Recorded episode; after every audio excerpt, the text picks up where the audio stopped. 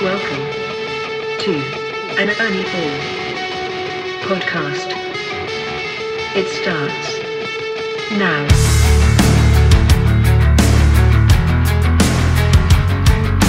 Hello, I'm Evan Ball. This is Striking a Chord, an Ernie Ball podcast.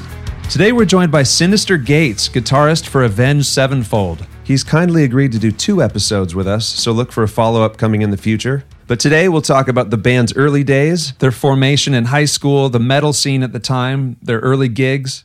We talk about the double edged sword of going against the grain and being musically adventurous. Sin discusses the albums that he feels were most crucial to the Avenged Sevenfold trajectory, the benefits and joys of expanding musical horizons, and his musical relationship with his dad. It's really cool to see the mutual influence and synergy that's come from their relationship. Also included in this episode, the Synyster Gates School, Parenthood, Justin Timberlake, and more. Without further ado, ladies and gentlemen, Synyster Gates.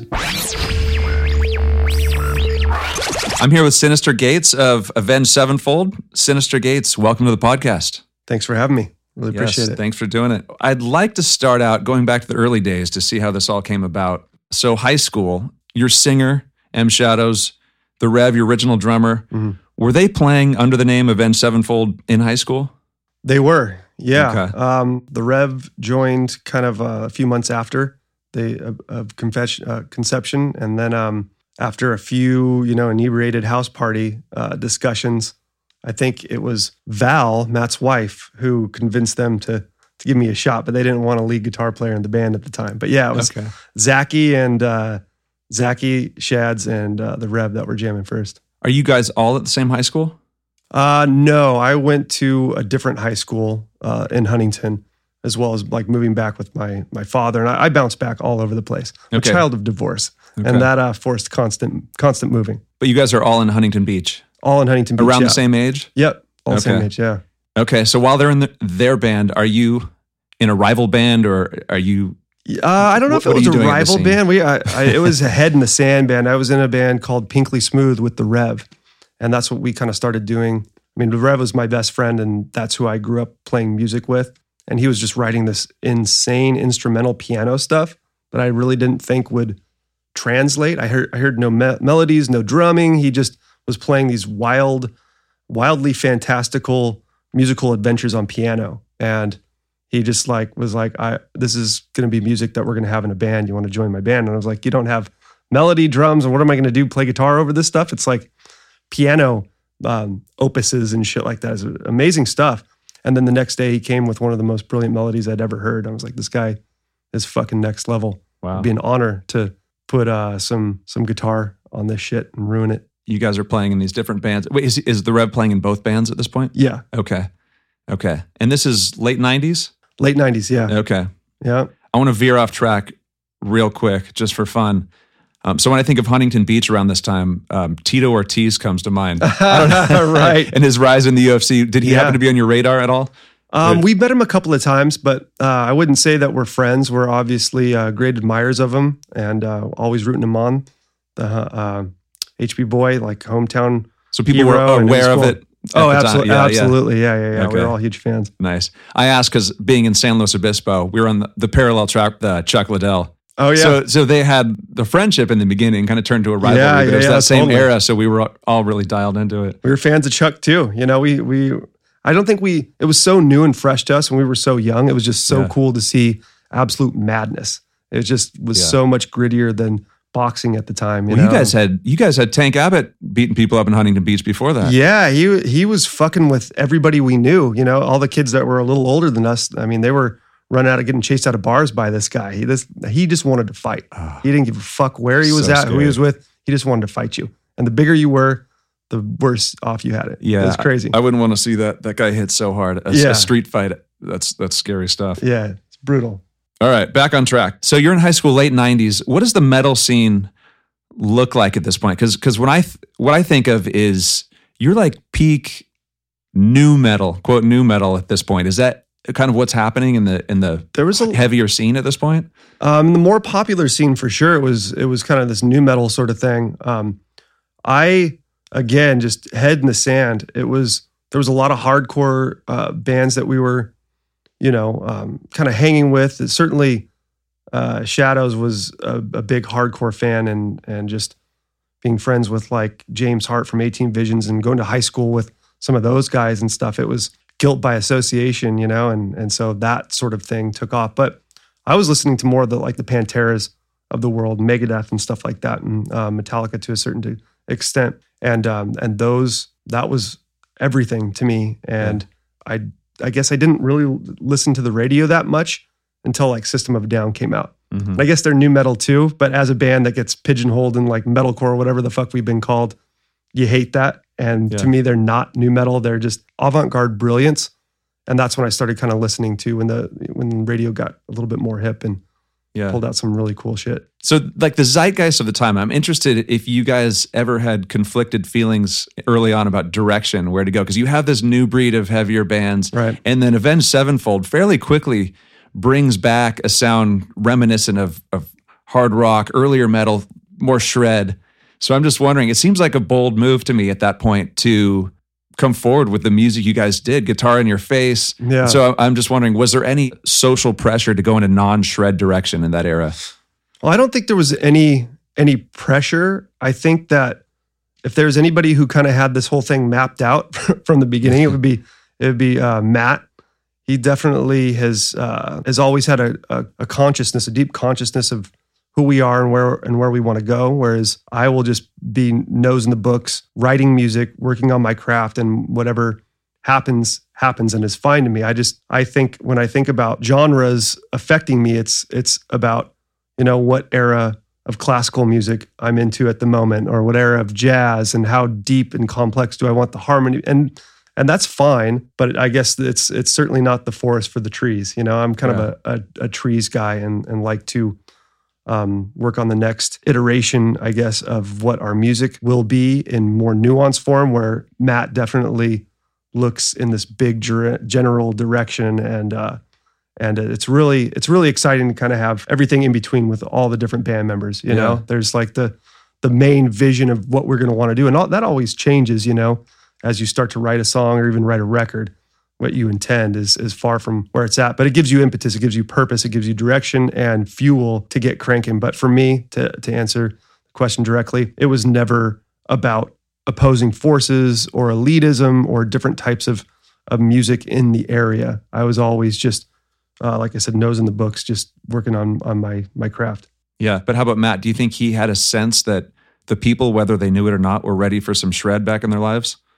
Yeah, I think he's he's always been good at um, at seeing you know that that old adage that you know where you know there nothing exists exists opportunity, and, and we've always kind of known that, and so that with some a little bit of fearlessness and maybe some liquid courage at some times we will write whatever the hell we want, and the more unique it is, the more excited we get. Yeah. And then there's, you know, there's things that drive others in the band that just love the difference, love to piss people off, you know, and and I can't lie, it's it's a really cool feeling to be extremely polarizing on a large level at times. It's it's at first it, it's kind of like you read some of these things and kids hate you and it hurts your feelings, but that's the the model of of success. Love it or hate it. It Yeah. really is. I, I, I think of the, so I worked on the Warped Tour in the early years and then Yes. came back a few years later. I don't remember what year it was, but you guys were on. I just went to one show and you guys came on and there was such a juxtaposition between you guys and the other bands. It was Yeah. awesome, but it was just Thank you. unapologetic. This is a rock show. Yeah. Yeah. we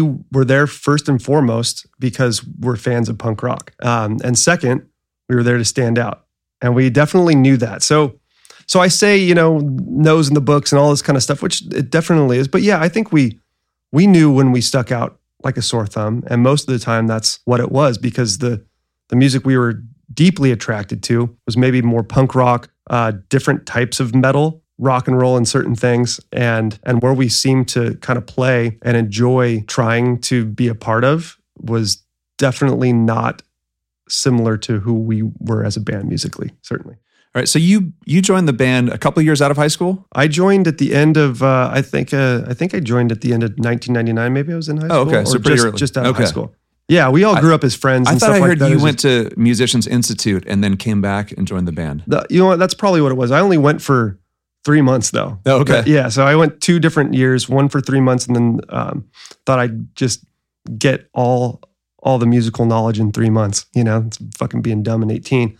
Um, and then started playing with them. So probably by the no, as 2000, I think I joined in early 2000. Okay. Okay. Yeah. So, what are those early Avenged Sevenfold gigs look like? Are you guys playing house parties? Is, are there certain clubs around Orange County all, that you all hit? the above. Yeah, Okay. yeah, yeah. Um, Koo's Cafe, Shea Cafe, uh, house parties, Santa Ana, um, like clubs, but old houses, you know, transformed into little venues, and yeah, wherever we could play. And they were just small, and nobody nobody gave a shit. The closer to home, the more friends we had, yeah. and so it looked cool and felt cool. But the minute that you know it was out of the friends' uh, travel um, acceptabilities, then it was just empty shows. But Yeah. you, you built up a pretty loyal fan base around Huntington Beach. We definitely did. I mean, it, it took a long, long time, and we had some really good help from bands like From Autumn to Ashes that took us out on our first tour, and and others. Um, we owe a lot of of that early success to them, and just being really, really cool and non-elitist in a very elitist culture, which kind of hardcore was at the time. It was very familial, but it was hard to to break into that scene, you know, and especially if you did anything different, Yeah. fucking hated you. Okay. So, your third album, uh, City of Evil, was put out on a major label. I'm wondering, is was this a notably different experience? What what kinds of things change when you're on a major label? Fortunately for us and and thankful to them, not much. Also, unfortunately, not much financially too because it was just a different different era. You know, we had just missed that late 90s single equals platinum record and you're fucking and and you're golden. Um, it was definitely still a struggle and we released our most ambitious effort. They signed us for Waking the Fallen, and then we went and wrote City of Evil, uh, an ostensibly zero hit compendium of just absolute madness. And we got very fortunate uh, that the right we were in kind of the right place and right time. That Bat Country took off. You know, it was one of those things that was different on the radio, and they were really accepting of of uh, of going against the grain. You know, when it worked, and with that aligning of the stars, it it took off. But nothing changed as far as like nobody bought houses then. It, it, was the same continuous progression. Nothing felt overnight.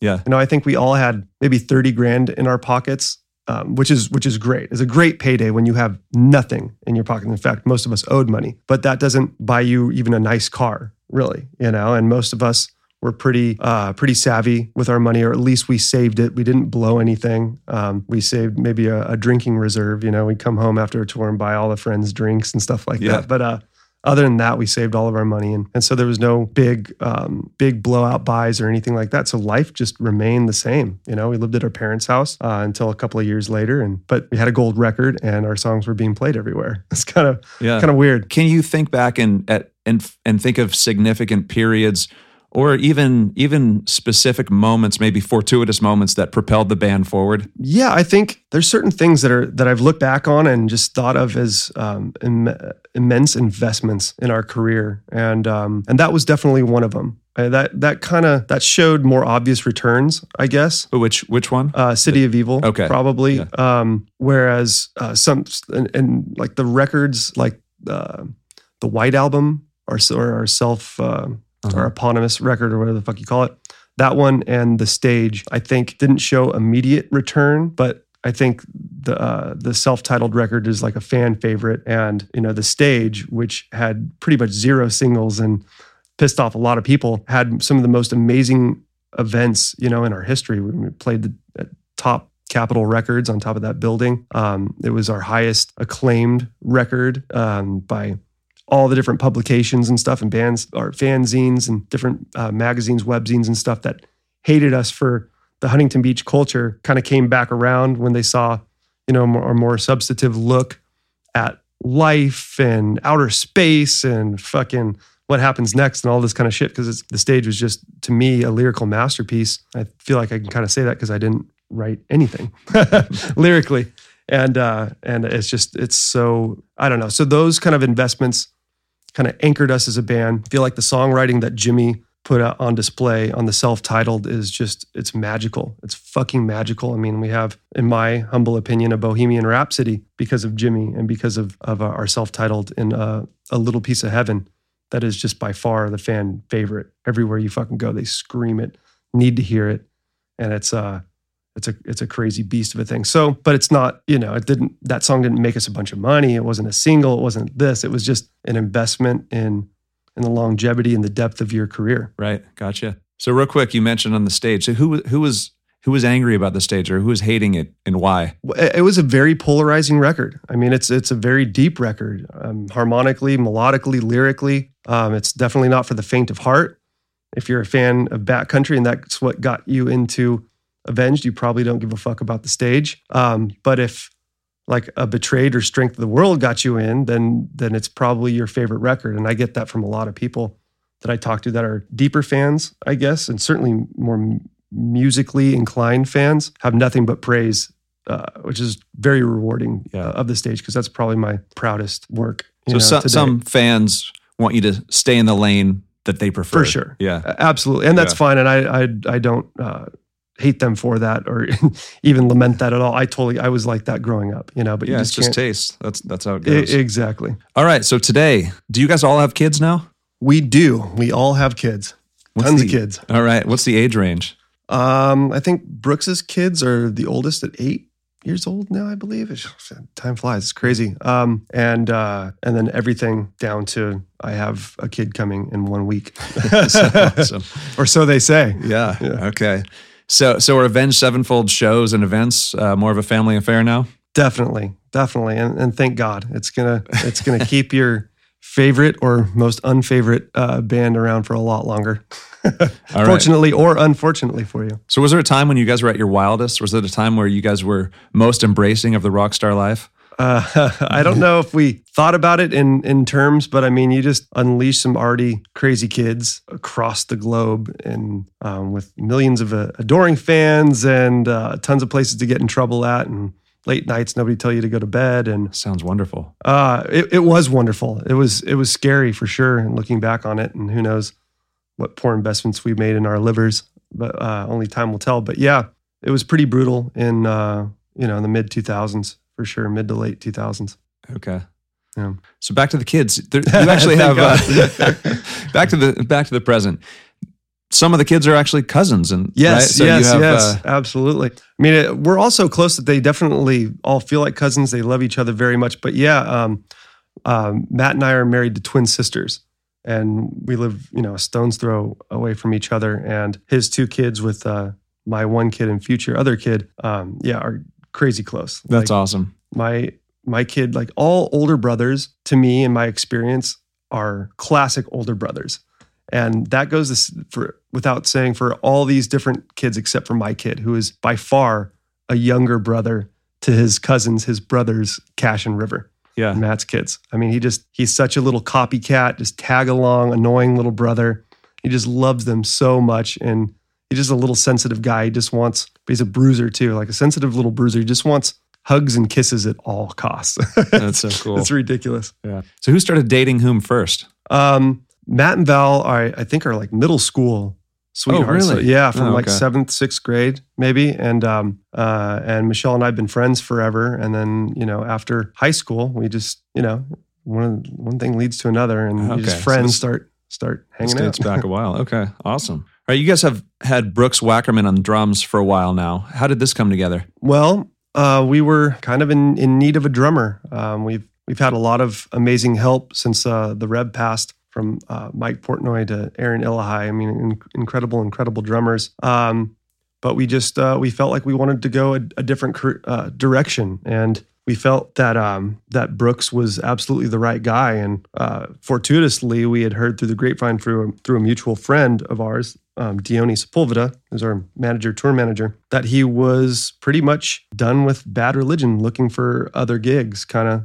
Um, and then I, I can't really speak for him exactly how that worked out, but we uh, we had a meeting and he he was very interested and we had been fans, um, like huge Bad Religion fans, Vandals, um, and this guy just just brilliant energy. And we all grew up listening to punk rock, and we just missed that bombastic, caution to the wind energy that that this guy had, that Jimmy had as a huge fan of like NOFX and all these different guys. So we wanted that energy and to date, he is he has only uplifted this band and, and provided extra energy when when it's needed. You know. Yeah. Is it true Wackermans are actually born with drumsticks in their hands?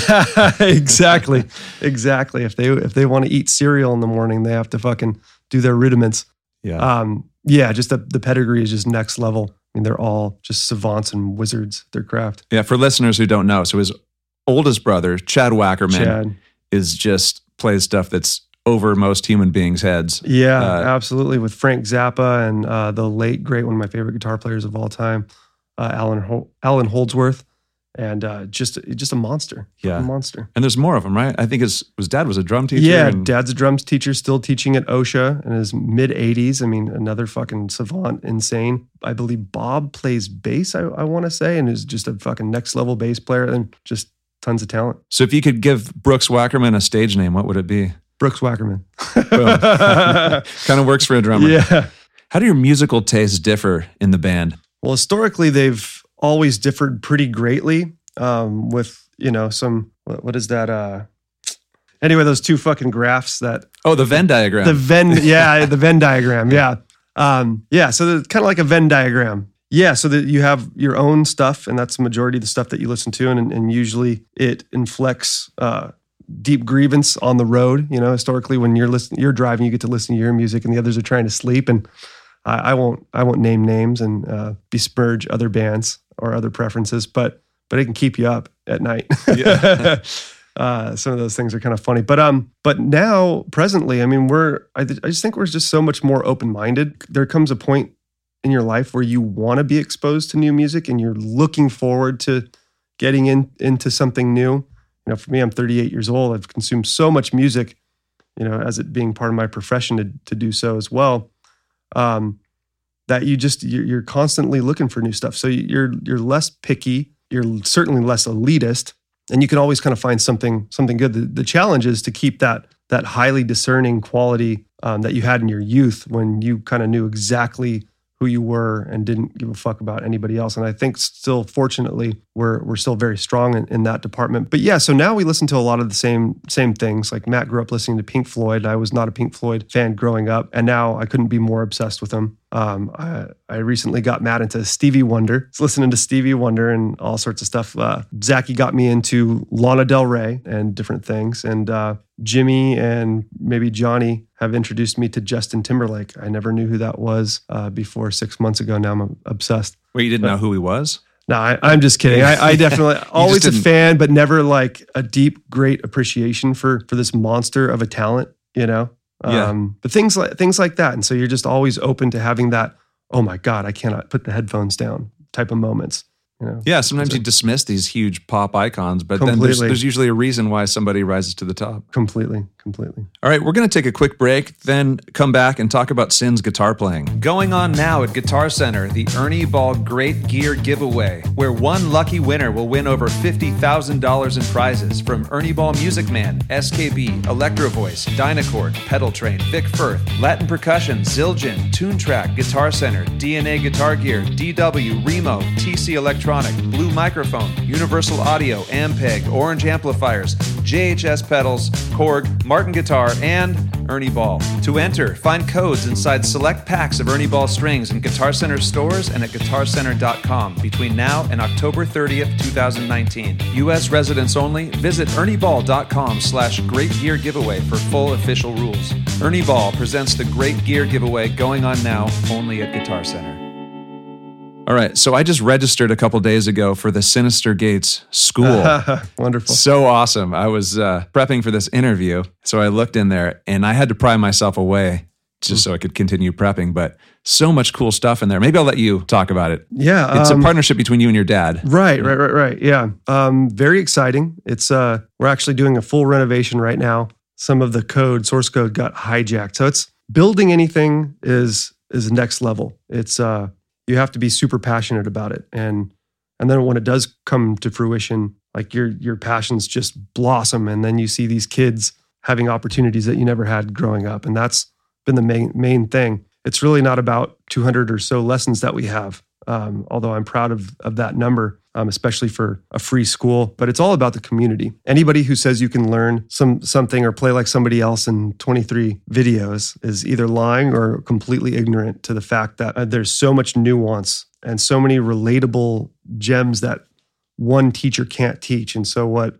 we've really tried to implement was putting a, a teaching hat on all of the students of all levels, shapes, and sizes. And I found that beginner students have been the greatest uh, contributors to a lot of the stuff. And that's what you hope for. You know, the beginner students are sharing their eureka moments that I've long forgotten with all these other kids. And there's a few different ways of how you go about these eureka moments that resonate differently with all these different kids. Then all of a sudden you're expediting growth in their formative years, which is which is huge. They're they're not going to have to unlearn any bad habits like bad timing because they all know to to play with a metronome, you know, and that's the only way to. to but and there's so many more examples of just really fundamental tricks and techniques that you will just you know alleviate so much future pain and suffering unlearning yeah. these things and and so the community has been it and so that's where we're really focusing our growth and consideration and and time and it's uh, it's really paying off. We're seeing some insane turns of events here, and it's only going to get better. Is there a, a, common stumbling block that you can think of that comes to mind that keeps coming up in the community? Yeah, just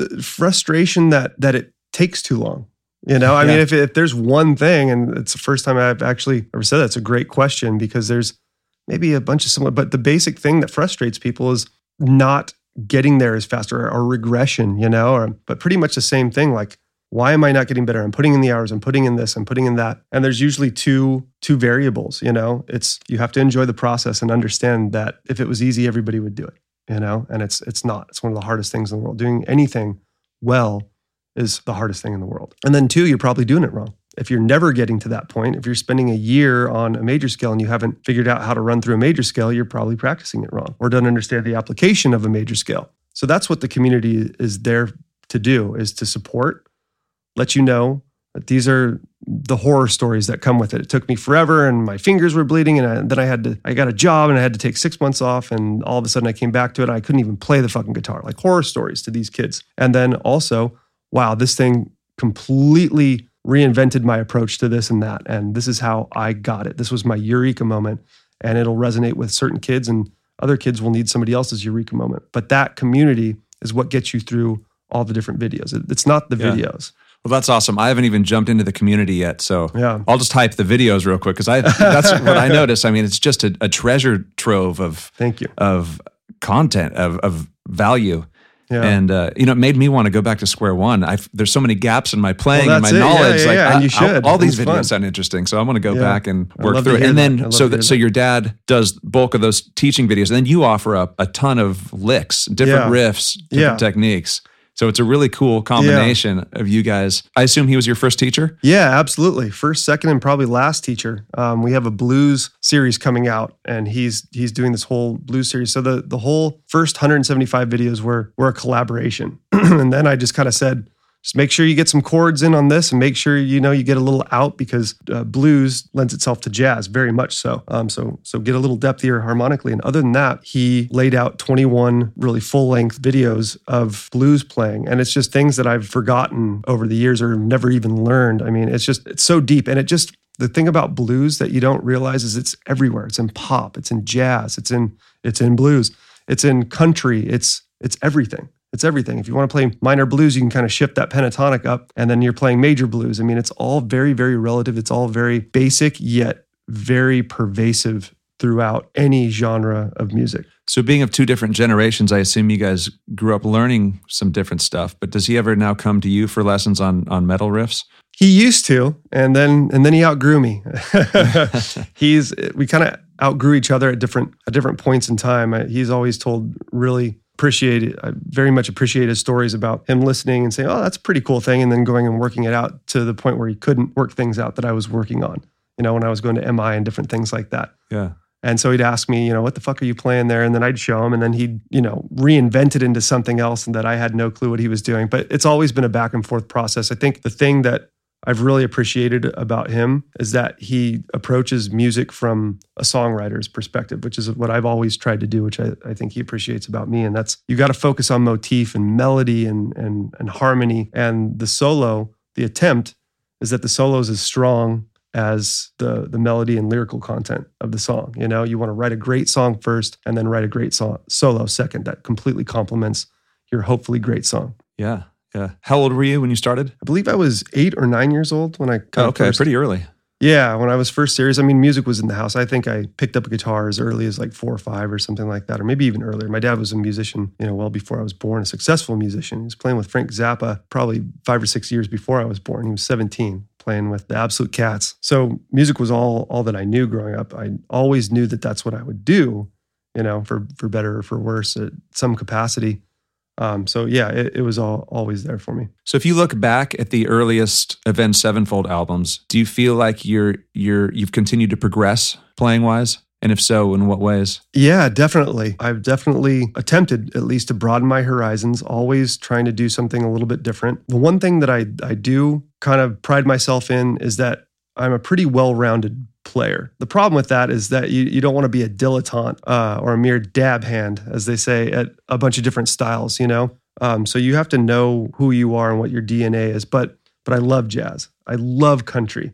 I love classical. There's so many different techniques that apply to all these different things. So you might find all of the necessary metal techniques that, or you feel that they're, they're the necessary metal techniques in your early 20s if that's what you're going for. But then you want to be innovative on those things. And then that takes 10 years of just strictly devoting, uh, applying yourself to the practice of innovation. And then you have to get fucking lucky to do something that nobody else has ever done before, you know? And that's kind of a, for me, an important thing to pursue. And I'm not so sure that I've done that even, but I pursue it. Um, and you won't get that way if you spread yourself too thin. But if you don't apply jazz, if you don't apply country, and you don't apply the blues and all these different uh, genres and immerse yourself in it, then you're, you're just going to be a replica of yourself and, and others and you'll never be you truly and that's the main thing and being exposed to all that music i was just so fortunate that my dad played everything in the world. So jazz, I didn't have to pick up jazz by force. Um, I just naturally loved it because it was in my house playing since I was a little kid. Same with classical, country, the Beatles, whoever. Yeah, that's so cool that you can practice in all those different genres and then bring it to a band like Avenged Sevenfold. Yeah, that's that's the true true gift is that you know I can apply all those things in uh, in my day job. Do you practice a lot now? A lot less, to be honest. Um, Wait till your next kid comes. I know. It's literally it's kids, it's uh it's business. It's um I'm really obsessed with songwriting. I saw I write music all the time, constantly writing music. I'm constantly playing through different tones. I'm obsessed with the Axe-Fx. There's so many unique different different colors to paint with there that it's it's it's like beginning to play guitar all over. So I'm extremely excited about that. So as far as like the quest for innovation, songwriting and uh and taste, that's still there but scales and like jazz harmony, classical harmony, um, the stuff that I was obsessed with a year ago. Um, for the previous five years, it was all about that. Um, there hasn't been much of, of that at all, to be honest. What do you like to do apart from music? Hobbies, sports, TV shows you like? Man, um, so many wonderful things in my life have fallen to the wayside for uh, for family and music. Um, but but it's great. I mean, I I loved jujitsu. I did that for mm. about five years, and I was excelling and doing doing really well. And then this, you know, very green, very small white belt just about broke my thumb. Landed on it, and he couldn't have been more than 140 pounds. Just a little kid, and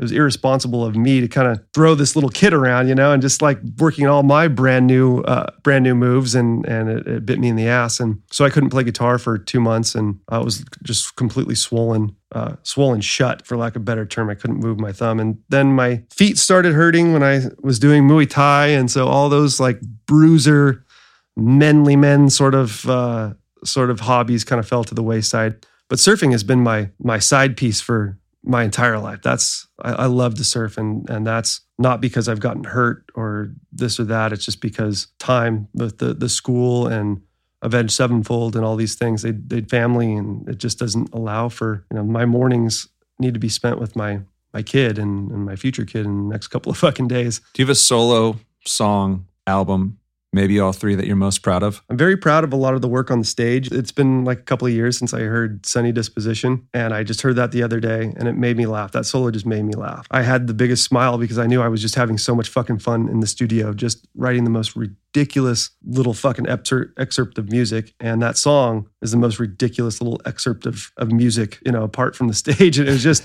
it just reminded me of a, a very, very happy time where art wasn't sacrificed at all yeah. You know, that's cool. We'll link to that in the show notes. Hmm. What gauge strings do you use? 10 to 52 historically. Although uh, we're going to see what happens. Maybe seven to to fifty six. Seven people. Do you hear that? Seven gauge. Yeah, because we're uh, we're working on a on some funny business here. I think we were talking about a little bit earlier. We got a fretless, headless eight string with a high A string and a low G string. So the the middle of that is the your typical standard uh, six string. Um, and then we have a low G and a high A. So you'd keep the 10 to 52 skinny top, heavy bottom in the middle. Yeah, yeah, yeah, yeah. And then maybe even I, I like um, the lower the lower strings pitch wise to um, to be a little bit thinner too. So I might have two 52s. I don't know.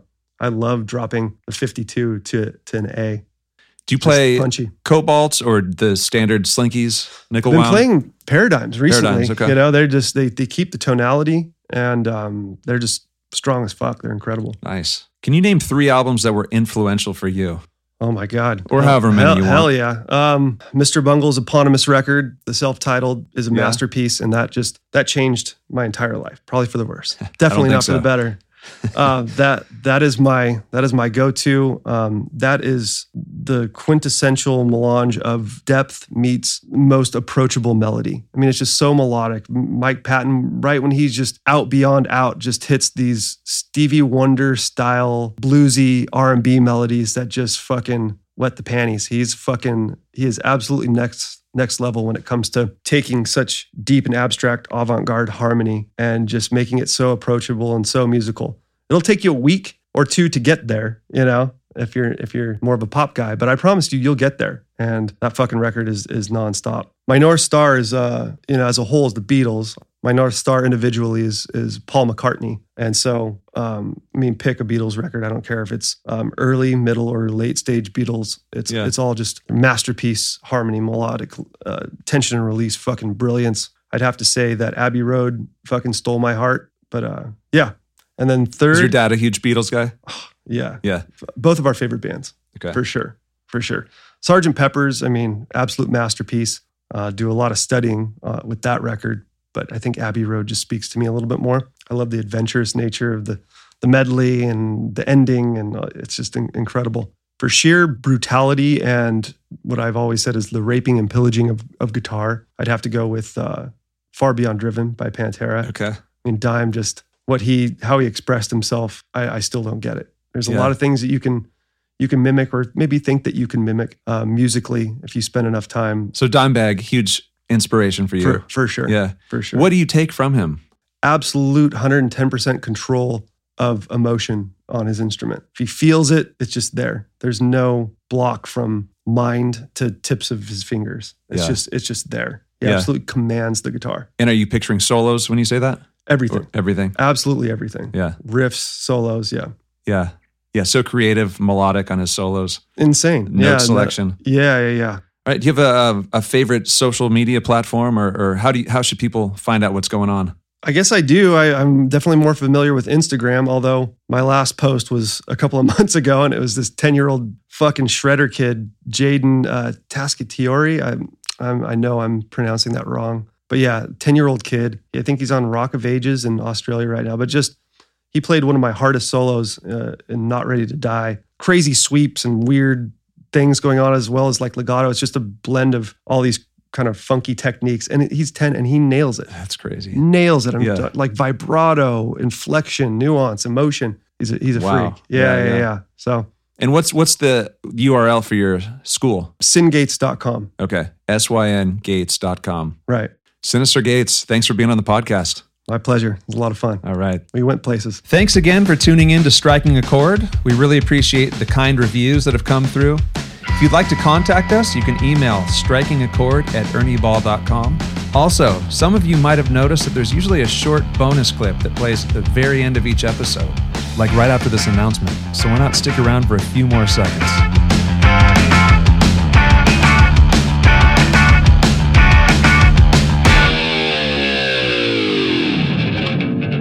Personal guitar lesson right here. When would you do economy picking and when would it be alternate picking? Like, how would you decide in a riff that could be played either way?